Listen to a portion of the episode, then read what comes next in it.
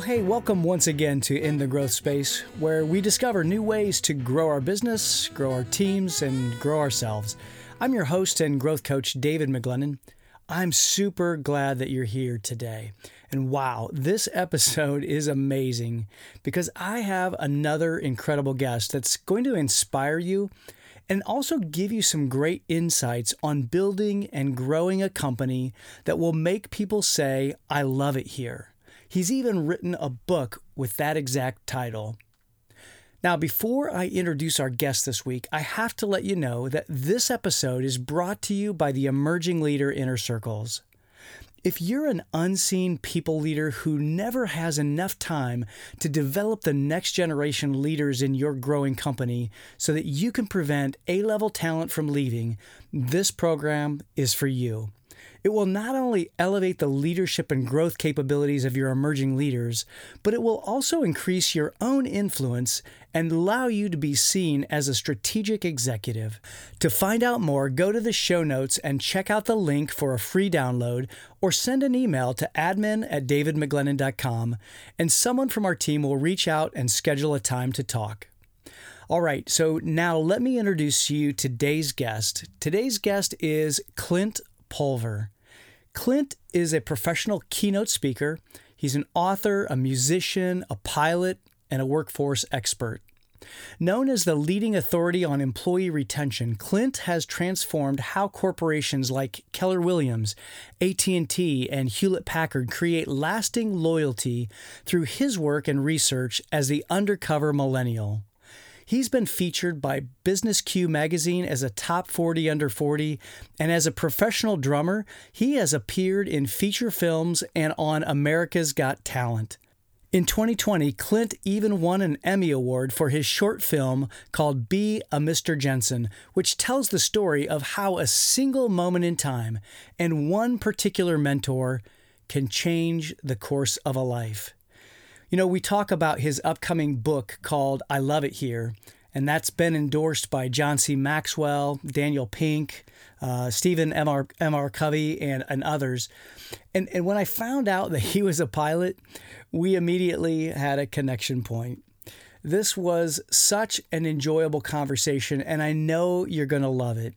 Now, I'll be back at the end of the episode for a special announcement, so make sure that you listen all the way to the end for something special for you. Now, here's the conversation with Clint Pulver.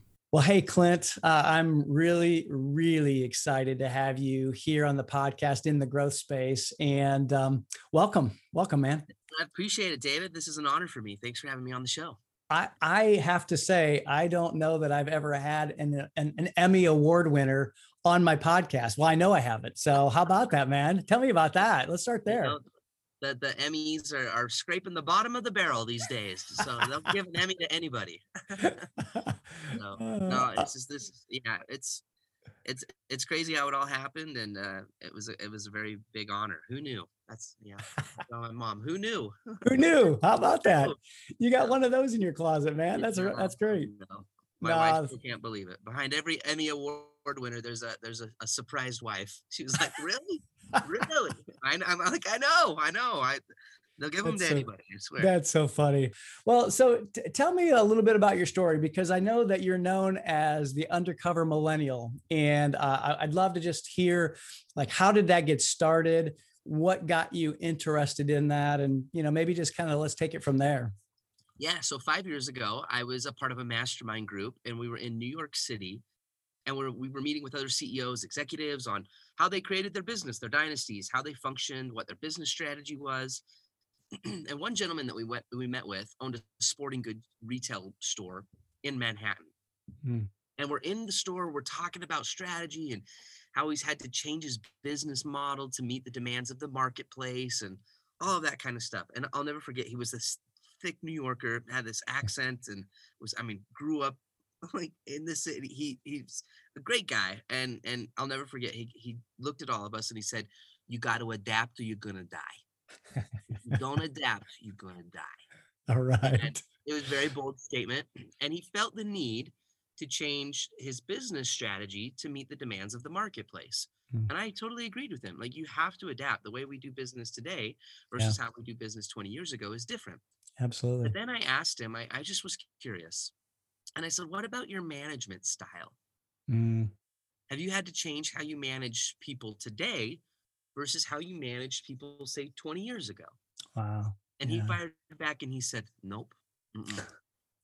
He said, the way I manage today is the same way I managed twenty years ago, and we get results. Oh, man. Wow. It was another, it was another like really profound statement. And it, yeah. it shook me because he felt the need to change the business strategy, but don't change how you work with people. And I looked yeah. in the store, David, and all of his employees were my age or younger. Ah, okay. All millennials, all Gen Z. Yeah. And and I just, I, I looked and I said, I wonder if they would say the same thing. Hmm. Yeah. I wonder if they have the same experiences he does. Mm-hmm. And so we thanked the guy for his time. We had about thirty-five minutes to kill until we needed to be to the next place. Yeah. And so I, just, I had nothing else to do. And I was in my regular clothes. Like I looked like this. I had a yeah. backwards hat on, just street clothes. And I, I walked up to the first employee that I saw. And I just said, hey, I'm just curious. Um, what's it like to work here? And yeah. the employee got really quiet. And they looked around, like I felt like I'm doing a, an illegal drug exchange. And then he said, do you, do you really want to know? And I said, yeah. I said, I'm I'm just, I'm honestly curious. Yeah. And he said, I can't stand it here. Mm. I cannot stand it here. He said, what we're doing, it's literally, it's just a job. Wow. It's just a job. And I feel like I'm a cog in the wheel. I, I, I honestly don't even think my manager knows I'm here today. Wow. I'm like, okay. And then I asked, I said, so then why are you working here? And he said, I've already applied to three other places. And as soon as I get another opportunity, I'm gone. Yeah. Interesting. And I thought, well, maybe, maybe, maybe, maybe the kids had a bad day, right? Yeah. Maybe he woke up, on the wrong, woke up on the wrong side of the bed. And so I went and asked another employee. Yeah. And another and another. And at the end of that thirty-five minutes that I had, I interviewed six of his employees. Okay. And at the end of those six conversations, five out of the six of those employees said they would not be working for this guy and his store in less than three and a half months. Wow. And it wow. was unbelievable, David, to see the, the perception mm-hmm. of what leadership thought was happening in their, in their store or in their yeah. business versus the reality. Yeah. Employee experience was every day. Yeah.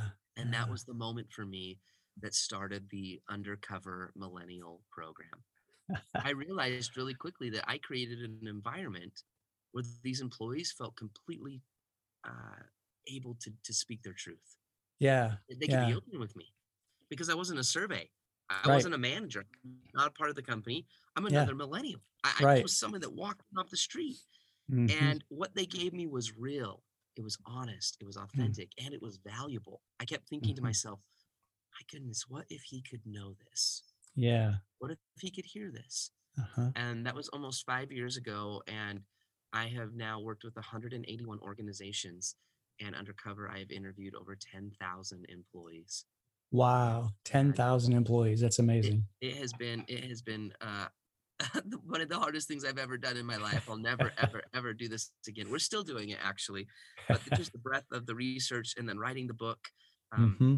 th- that that's what it's all about. And I decided to title the book, I Love It Here, How yeah. Great Leaders Create Organizations Their People Never Wanted to Leave. Because the yeah. magic, David, of all of the research was not when an employee was dissatisfied with their job. The magic was when I would walk up to an employee mm-hmm. as someone who was looking for a job. I'd walk into a store and I would say, hey, I'm just thinking about applying. What's it like to work here? And they would it. look at me and they would say, I love it here. I love wow. it. I love wow. what I get to do. And then when that response would yeah. trend in an yeah. organization where most people would say the same thing. And then I, I that was the beauty of it, to figure out what those leaders were mm. doing in those organizations to create that type of a response, to yield that type of loyalty from mm. people of all generations, boomers, right. Xers, millennials, yeah. Gen Z, doesn't matter. Yeah. And, uh, and that's what the book is about. This is not, it's not another leadership book yeah. written by a, you know, self-proclaimed leadership expert. This is a leadership book written by ten thousand employees. That's so cool. Leaders were getting it right. Yeah, that's so good.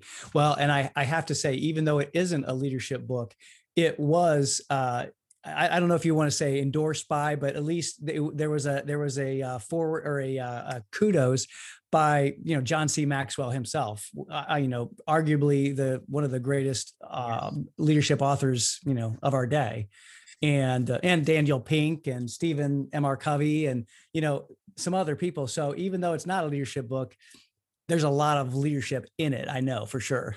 Yeah, and I, I would say yeah, it it is a leadership book. It's just not written by, you know, yeah, like me, that that's a, I'm not a leadership expert per se. I'm just another millennial yeah. that took the time to make sure that their stories were heard. And yeah. I think it's a really cool perspective because there's Absolutely. Not a book like that. We have right. one book out there that really captures what the employees want in the way that we captured that, that information. Yeah, it yeah. Into a survey. This mm-hmm. wasn't done through, you know, fill out this bubble and ask us, tell us what you hate about your manager. No, yeah. Through real, authentic communication, and they didn't know their stories were being told. That's they didn't, they didn't yeah. know that they were being heard. So we got honesty. Yeah. It yielded something that's a powerful read.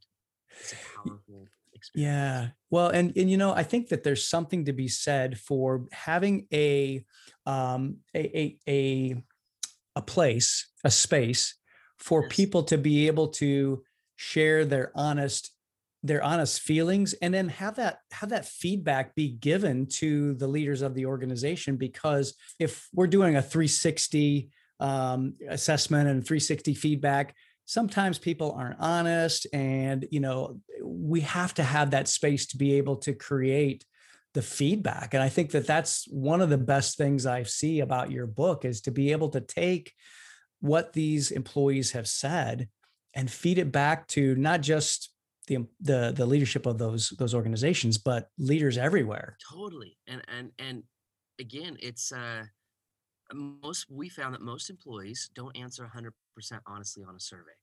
Yeah, especially when it's a, a feedback survey. Right. You know, they say the, the, the that it's anonymous, but right. most employees are like, absolutely not. I'm, I'm not telling. Yeah. Just in yeah. case. Right. Right. Right. We're always worried what's on the other side of the survey, or I don't know. Mm-hmm. And so. Sure. We were able to to capture, I, I feel like, the most real and authentic. Yeah. What were some of the things that you found that people were saying that really made those employees say, I love it here? Like, what what, what was it about those environments? Because I know we have leaders um, listening, perhaps watching, that will be um, wondering, hey, how can I get that here at my, you know, my company, at, at at my organization? How do I do that? So what were some of the things that you found? Yeah. So one thing that was really interesting, and it's the thing that I, I, I the book really has this general theme, because it was the most powerful thing that employees talked about. When they loved their job uh, versus when they hated their job, the response was completely different about the individual leadership. Mm. Now, we talk about leadership. Leadership's the number one reason why people stay. It's also the number one reason why people leave an organization. That's right. yeah. But I would say that that when an employee hated their job, yeah. when they were dissatisfied, they were stressed, they talked about the manager. Yeah.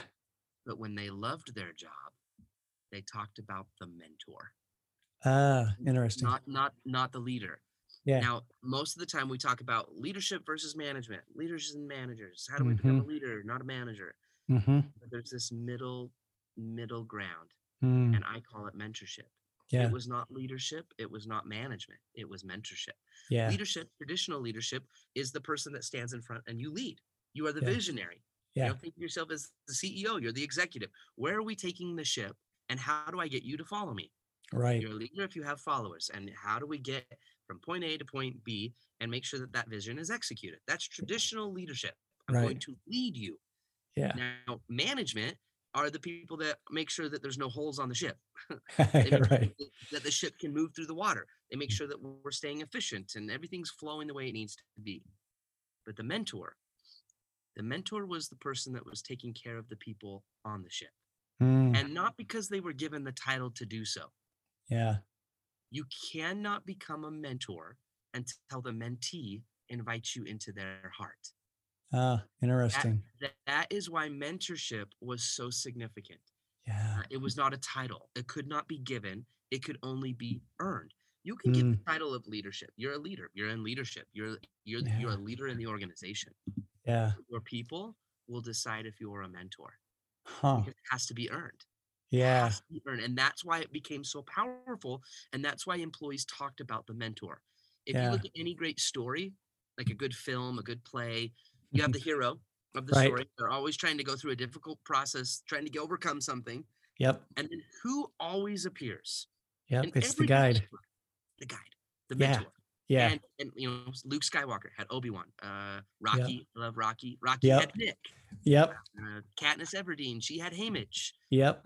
Uh, Aladdin had the genie, right? Right, right. Great mentors, and they weren't they weren't necessarily leaders.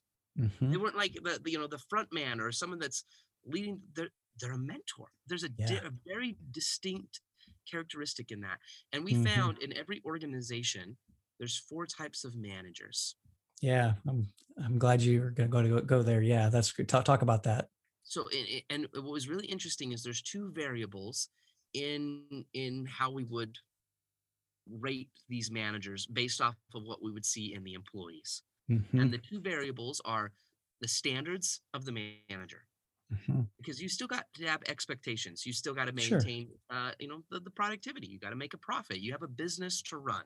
Right. So standards are a part of it. The second piece, though, was connection, mm-hmm. or the lack thereof.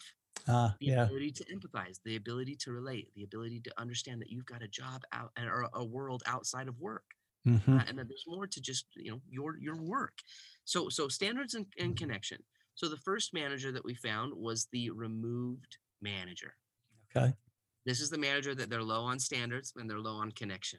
Uh-huh. This is okay. the manager that probably should have stopped managing like twenty years ago.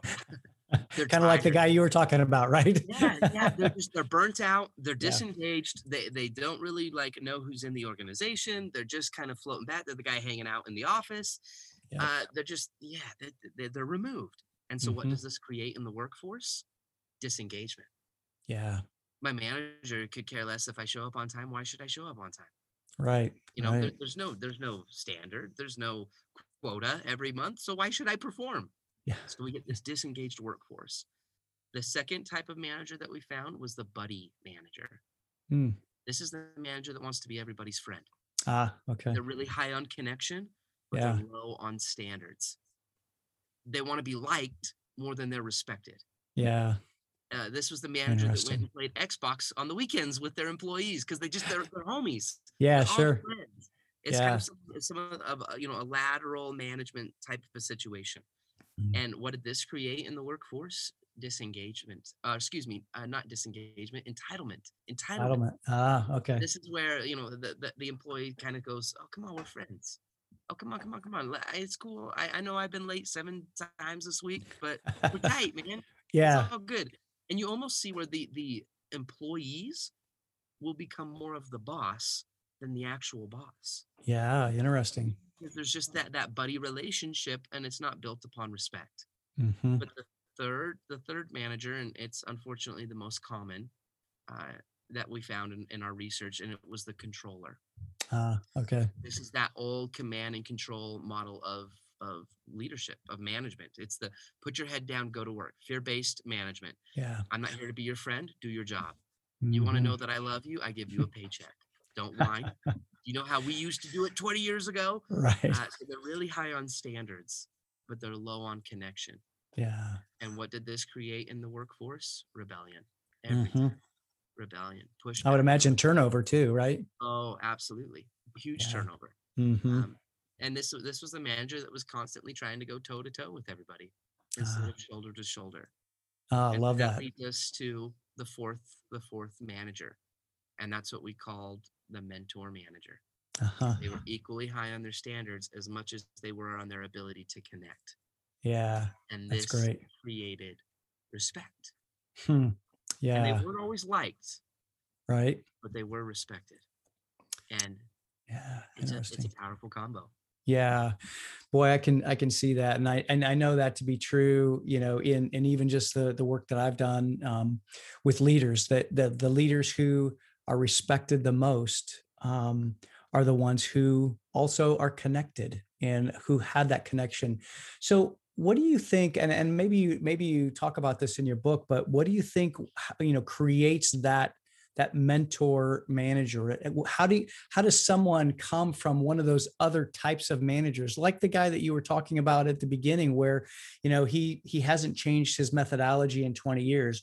Mm-hmm. What's the what's the growth process there, and how do you get you know how do you get to that place? Yeah, it was so interesting in the research when we would hear about these employees who would talk about why they loved it here, and they would talk mm-hmm. about the mentor. Yeah, oh, my, my my manager Susie, ah, she's incredible.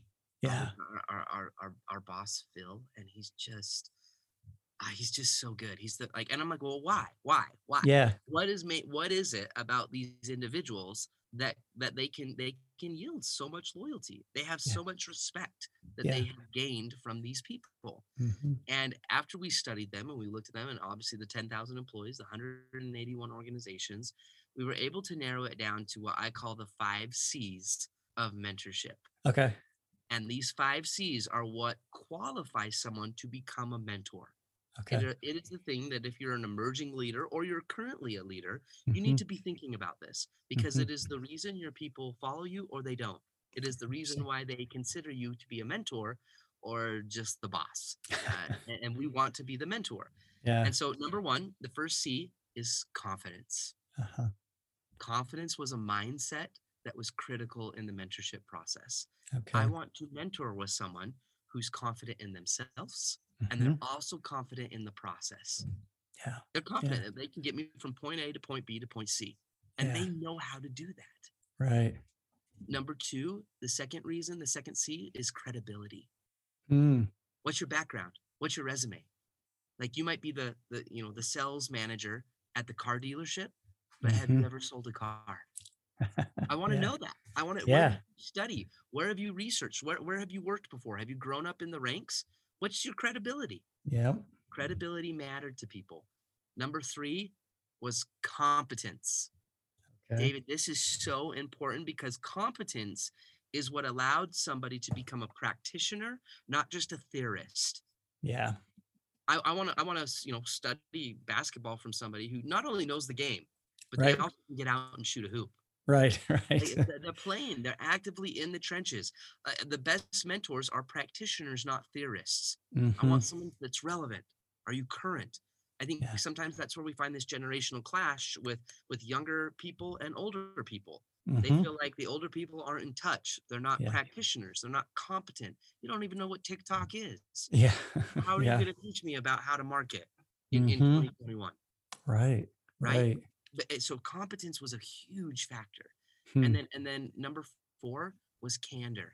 Uh, it's it's the ability to, to they they were so good at creating relationships so strong where honesty could exist. Mm-hmm. That mattered. I want to interview and work with somebody and lead uh, and or excuse me, be influenced by someone who has candor. They can sure. have honest conversations with me. I don't want someone that's always going to tell me, "Oh, you're wonderful. You were great. That was awesome. Oh, it's fine. You're, you know, we're not performing. It's good. You're doing wonderful." Yeah. They want the feedback. If I'm going to mentor with somebody, give it to me straight. Right. Right. But I also know, and this leads to the fifth C, that you care. Ah, yeah. And you have made it's it's like the bank account theory, right? They've made the deposits of trust. They've made mm-hmm. the deposits of care and connection. And they made enough of those that they're able to make the withdrawals. Mm-hmm. They they they are not the managers that, and there's so many managers that do this. They stand in front of a fireplace and they say, "Give me heat, then I'll give you wood. Give me heat, then I'll give you wood." And they're yeah. head against this wall. And they realize that every employee is asking this question: hmm. "Let me know when it gets to the part about me." Yeah, yeah. That is one thing in my research that we learned, is that every person is asking the question, "Let me know when the mission statement, your your your your business model, let me know when your quotas, let, let me know when all of that gets to the part about me." That's powerful. And some people hear that and they go, "Well, those entitled little sh- many stars in my life." Right. right? And, and, and I would say it's not so much about entitlement yeah. as it is about good business. Right. It's about connecting with the individual. And if you do not do that, mm-hmm. then go be a solo entrepreneur. But if right. you want to have a business with people, humans, and you want to have a sense of humanity in that business, a sense yeah. where people actually can thrive, they don't just survive, mm-hmm. you have to connect.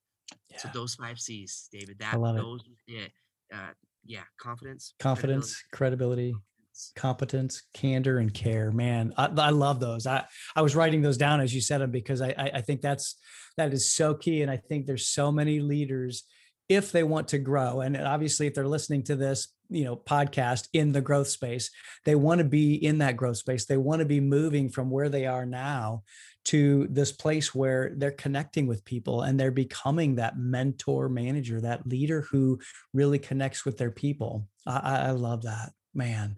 And, and, and again, it, it's, a, I think it's the beautiful part of management. It's the beautiful part of leadership mm-hmm. that when you realize that you're not just there to, to manage something, you're actually there writing a story for people's lives. Like great, great mentors are beautiful storytellers. Yeah. Not in, not in the stories they tell, but in the stories they help other people write. Yeah. Yeah. That's and, uh, they connect people to their dreams. That's all a mentor does. And, yeah. it, and it's significant to that person because that person's asking, let me know when it gets to the part about me. Right. So you do that as a leader, that you become that catalyst mm-hmm. because of you. Yeah. They like themselves best. Mm-hmm. Game over. Uh, yeah. It, it matters. Yeah, that's so good. What are what are some companies that you have been uh, associated with? If you can share, like, what are some of the companies that like do this really well that that you've seen? Yeah, so I have non-disclosures with sure, sure. I've done undercover work with, but there is one company that I've been given permission that I can talk about. And okay, I talk about them often. It's a company called Weave. Okay, and they're a software tech company, and they are brilliant. Really, they create this mentorship type of a culture. Hmm. Uh, one thing that was really interesting in how they did, out of all of the people that we have interviewed and surveyed, it was really interesting because I only had one one hundred percent statistic. Okay. Meaning I, I would go in and ask an employee a question, and every single employee I asked gave the same answer. Same answer. Okay. One of them. Wow. And this is a massive company, huge tech software company. Uh, beautiful, huge building, great product, lots of people. So it's hmm. not like a little mom and pop stock, you know, where there's three individuals. Yeah. No, this is this is hundreds and hundreds of employees. Okay. And every one of them got the one hundred percent stat. I've always huh. said that in, in life, uh, if we're facing in the right direction, all we have to do is keep walking. Hmm. However, most companies, their employees have no idea what the direction is. Yeah. Um, when I would go in and ask, this is the other really high stat in our research. When I would go and ask an employee, hey, so like, do you like the mission, like the core values, like the, the you know, what's the mission statement of the company? Yeah. ninety-five percent of employees could not tell me. Couldn't tell you. Yeah. Uh, no doesn't idea. surprise me. Yeah. They go, I don't know. I, you know, don't get fired. Uh, do your job. I don't know. I don't, I don't know. I mean, I don't, it was something, it was some list that the C E O talked about in like the first quarter, but I don't know. I don't really remember. Yeah. Yeah. But at Weave, but at Weave, one hundred percent every single employee, when I asked, what's the company stand for? Uh-huh. Every one of them said, we're hungry, we're caring, and we're creative. Huh. So they knew it. They knew it because it was simple. Mm-hmm. And they also knew it because it was memorable. Yeah. Yeah. Um, I think that m- sometimes we create these mission statements, our core values, these goals and objectives, and it's like fifty-four pages long. Right. It's paragraph after paragraph of all of these wonderful things, mm-hmm. integrity and purpose and drive and motivation and creativity and innovation. And it's, it's great, but nobody knows what it yeah. is. Nobody's right. really connected to that. Mm-hmm. And we put so much time and effort into it. We know that it's important, but nobody remembers it. And and Weave did something beautiful. They gave every core value a mascot. Huh. Okay. Interesting. So, so for example, so the, the sloth uh-huh. was caring. Okay. I don't know, just like sloths they are, right? I guess. I yeah. yeah. Sloth was caring. The, the gorilla was creative. Okay. And the bear was hungry. Interesting. Everywhere yeah. in that office, David, wore sloths, bears, pictures of gorillas, uh, I mean, everywhere. Yeah. And, and it was, it was, you could not not know what that company stood for. It yeah. was a simple little thing, but it was so memorable to everybody. Mm. And I'd, I'd ask, what are, what are the core values? Oh, we're hungry, caring, and creative. Hashtag sloth. Hashtag check out the, the gorilla on the wall. That's they just knew. Cool. And yeah. then every decision in that company revolved around those three things. It was brought yeah. up in the meetings. It was brought up in the agenda. It was brought up. Yeah. It just, everything revolved around that. You know, you, you're bringing up such a, an important point, because I work with organizations in culture. And one of the things that I talk about is repetition. It sounds horrible, but repetition. I mean, you talked about, you know, how do we get good at anything? Like, if you want to go, you know, get good at basketball, we go to somebody who is actually playing the game, or at least knows how to play the game and still shooting. And, yeah. and the f- same thing is true in company culture. If we, if we want a great culture, we've got to talk about it. We've got to connect it to our people, and we've got to keep it simple, you know, create something that's simple and repeatable over and over and over again. So I love that. That's, I think if there's anything that somebody can get out of this, this conversation, it's not only uh, talking about becoming that mentor leader, but it's that too, is, is create that space in your organization where you, you, you create such a simple approach, but people remember it, and, and it, what that's going to require. And it's going to sound, you know, like you're a broken record, but you've got to keep repeating it over and over and over again. And I would add to this too, David, there's a, there's a, there's a, a there's two folds to this. There's the business side. Uh-huh. You've got to keep the business methodology, the vision, all of that simple, keep mm-hmm. it consistent. But then there's the personal side. And yeah. I found that that employees spell mentorship T I M E. Granted, yeah. they can't spell it well, but that's how they spell it. I love it. And I found that most good leaders, for the most part, they know what they need to do. Yeah. Like, most good, like they know that they've got to get their quotas here. They got to get the team here. They got to hire the right people. Like they, they know that. Yeah. But the great leaders knew what they needed to stop doing. Uh, yeah. Interesting. Uh, and it was a beautiful thing to watch, because again, connection mattered. Connection yeah. does matter. Yeah. And how do you expect to connect with your people when you're so busy trying to boil the ocean? When you're so yeah. busy as a leader doing a million things. Leaders mm-hmm. are brilliant at creating the to-do lists. Yeah. I got to check yeah. this off. We got to get this done today. You know, they like to mm. feel that shot of those endorphins every time we, we check something yeah. off. Yeah. But the great leaders I found were amazing at creating to-don't lists. Oh man, I love that. The yeah. things that they needed to stop doing. They created boundaries. They set aside forty-five minutes every day, and they would just walk the halls, mm-hmm. and go and see the employees. Mm-hmm. And go, they could be doing emails. Sure. They could be doing a Zoom call. They could be doing a hundred other things. Yeah. But they stop doing all of that so that they yeah. can connect. Yeah. And yeah. Uh, it was it was a really cool thing to, because employees, they didn't talk about how wonderful your business meeting was. They mm-hmm. didn't talk about your vision statement and how, oh my gosh, or, or we killed it in Q three and we grew sixty-four percent last year. Like nobody talked about that.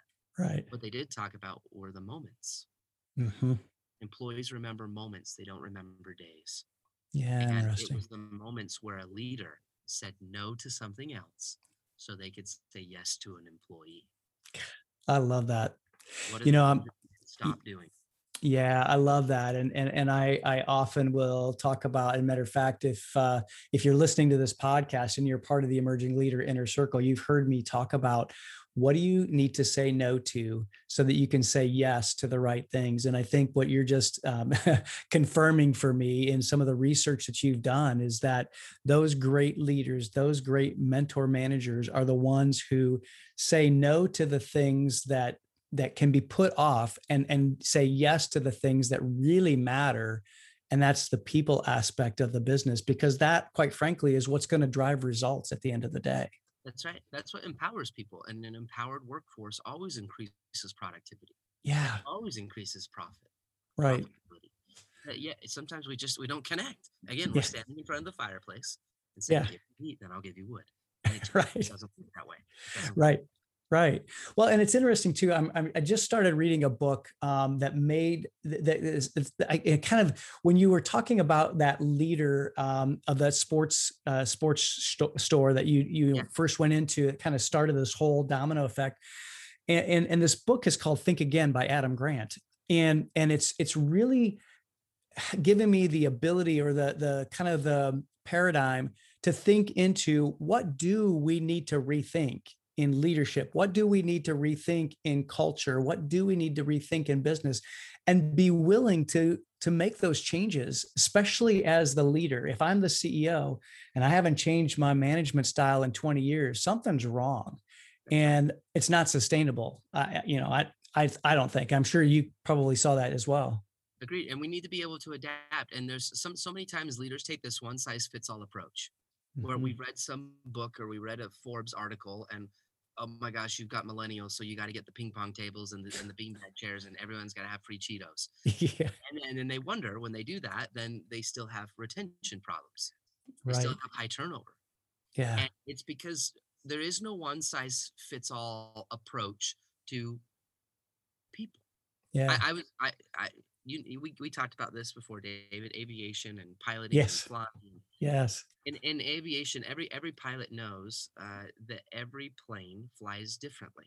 Yeah. Even though it's the same make, it's the same model. Yep. Every plane had its own dynamics. Yeah. Like some would stall at a different speed. Some just yep. flew a little bit differently. Some were a little heavier on the left, and then and then you add in all the wind conditions and weather conditions and everything else. Yep. Yes, there's a manual. But it will never substitute for actually getting in and flying the airplane. Yep, you exactly. have to fly the plane. And it's the same thing with management. It's the same thing with leadership. It's an individual thing.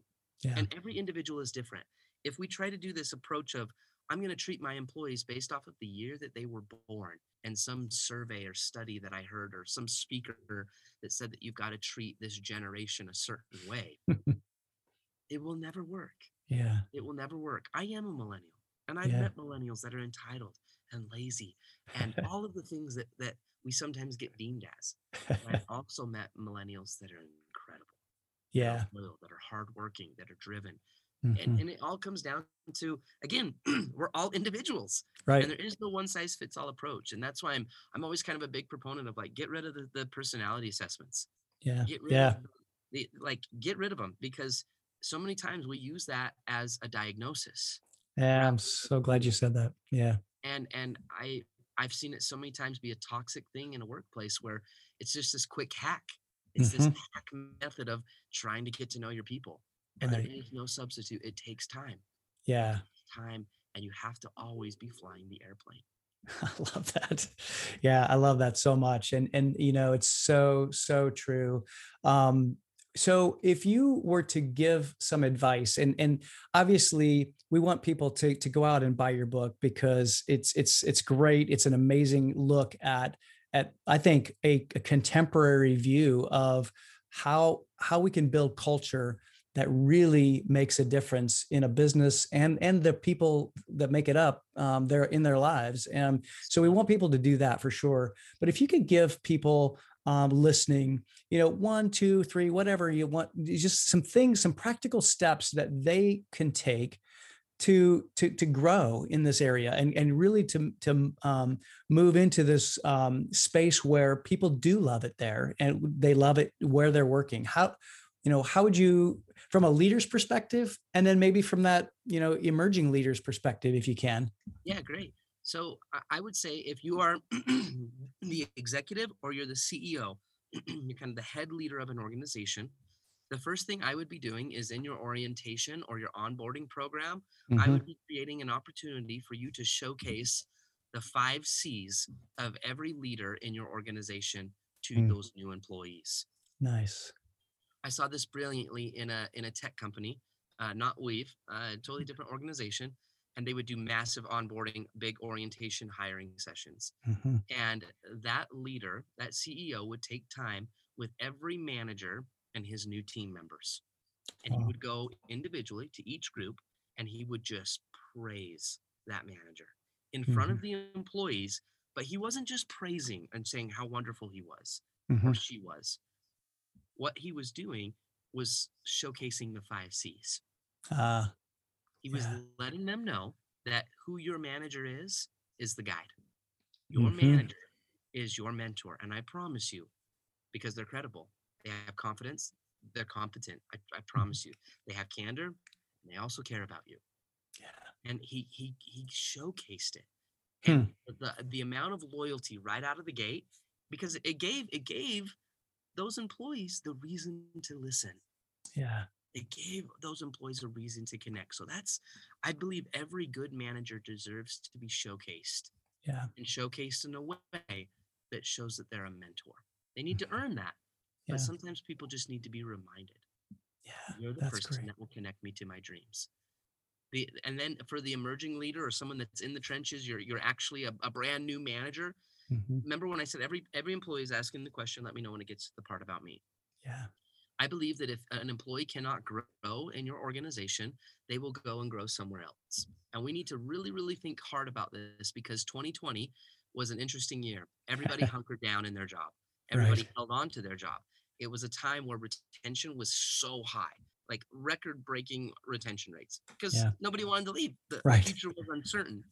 But I am here to tell you, as someone who has done research during COVID nineteen, in Q three and Q four of twenty twenty-one, we are about to see the biggest job churn that mm. we have ever seen when it comes to retention and turnover in organizations. Interesting. Why? Because of, well, first of all, employees will remember how you treated them during this yes. time. Yes. Mm-hmm. And I have seen some horrible and unfortunate ways that leaders have treated people during this time. Yeah. I've also seen some amazing things that leaders have done to make sure that the people were safe, yeah. to make sure that people felt safe, right? The empathy that was practiced, the you know people that were dealing with a personal crisis, not just a country crisis or a world mm-hmm. crisis, and they will remember when yeah. we when we get through all of this, they'll remember what you did. Yeah. And when we open back up and there's other opportunities, mm-hmm. they're either going to stay or they are going to leave as quick as they can. Right. Because, because everything's changed. Yeah, uh, I can I can work in in New York City and, and live in Colorado now. Right. Uh, you know, and our jobs and how it, they used to be in two thousand nineteen, a lot of jobs look a lot different. Yeah, and this do. time period has also given us time. It has given us time to think. Mm-hmm. This is really what I want to do. Right. You know, and I learned in an instant that it could be taken away or it could change, or, you know, is this really what I want to do? There's a lot of changes that are going to take place. And so mm. I say that because every employee right now, you're really good, you're good, good, good employees. The ones you can't lose, they deserve to be asked what I call a status interview. Hmm. Interesting. Uh, we found that great leaders would do this in some way, shape, or form in different variations. But ultimately, the goal was to check the status of an individual. I came from the medical field. That was my background. I worked in the O R, and the doctors would constantly call out, what's the status of the patient? I need a status update. Uh-huh. Uh, I need a status check. And yeah. what they were actually asking is, what are the vital signs reading? Yeah. We all okay. have vital signs, right? Your heart rate, your body temperature, your blood pressure, and your respiratory rate. Those mm-hmm. are your four vital signs. If one of those are gone, you're, you're, you're not doing very well. Right. And so the vitals, though, why would they ask about the vitals? Because the vitals determine treatment. Mm-hmm. Vitals determine treatment. After you treat the patient, what do you do? You recheck the vitals. Yeah. And treat again. And you continue that cycle until healthy stability is maintained long term. Mm-hmm. Every good employee right now needs and deserves a status interview. And the status interview, we write about it in chapter nine of the book. It consists of a, you know, a variation of these three questions. Yeah. And this is what I would be asking every good employee right now if mm. you don't want to lose them in Q three and Q four. Number one is, what can I do to keep you here? Okay. Yeah. What can I do as your leader to keep you here? A status interview should always start with vocal praise. Mm-hmm. You bring an employee in and you just say, hey, listen, John, we need you. And I know it's been a rough year. It's been difficult, but what you do for our organization, it's literally Uh, it's invaluable. Like I, we can't lose you. And I want to know, mm. what can I do to keep you here? Yeah. Wow. And some some managers never ask that question because they don't want to know. Uh, sure. I want to be asked for twenty percent increase in pay and free ski passes and, and you know, the ping pong tables. We right. can't do that. Yeah. I, I think that sometimes, you know, we, that age old adage of, if you feed a man a fish, then you feed him for a day. But if you can teach him yeah. how to fish, yeah. then you feed him for a lifetime. Yeah. Every time I hear that, David, I'm always like, who said the guy wanted a fish? right. right. Maybe wanted, wanted maybe fish? Maybe he wanted a steak, right? yeah, I'm not really a fish guy. Maybe the dude just wants a steak. Uh, and so the point is, again, asking, asking, asking, because you, how do you yeah. expect to connect and to serve and to help and to get to the part about them when you mm-hmm. never ask what they really want? Right. They're coming guns blazing with these ideas and things that we think employees want when it comes to recognition, but we don't take the time to ask. Now, if they say something that you can't do, look for an alternative. Right. We can't do that right now, but is there something else? Yeah. Or if they ask, you know, uh, I, I want, you know, an increase in pay, and they honestly haven't maybe deserved that, or there's not a, a way to, to make that possible. At least you've asked, right? And be honest about the situation. And if there isn't an alternative, at least you asked. Yeah. Most employers never ask. Yeah. And then the last two questions is, what's getting in the way of your success mm. in this company? Mm-hmm. Is it the pay? Is it the scheduling? I mean, do you do you need to take Fridays off? I know you love to go fishing, or I, I know that your wife is, she's playing single parent, and she's doing she's doing the the teacher at home because everyone's at home school. Like, what do you what what's getting in the way of you being successful? Man. And then number three is, what can I do as your manager to help you get there? How can I advocate wow. for you, not yeah. just to them? Those three questions: what can I do to keep you here? What's getting in the way of the success? And what can I do to help you get there? Every good employee deserves to be asked those three status interview questions.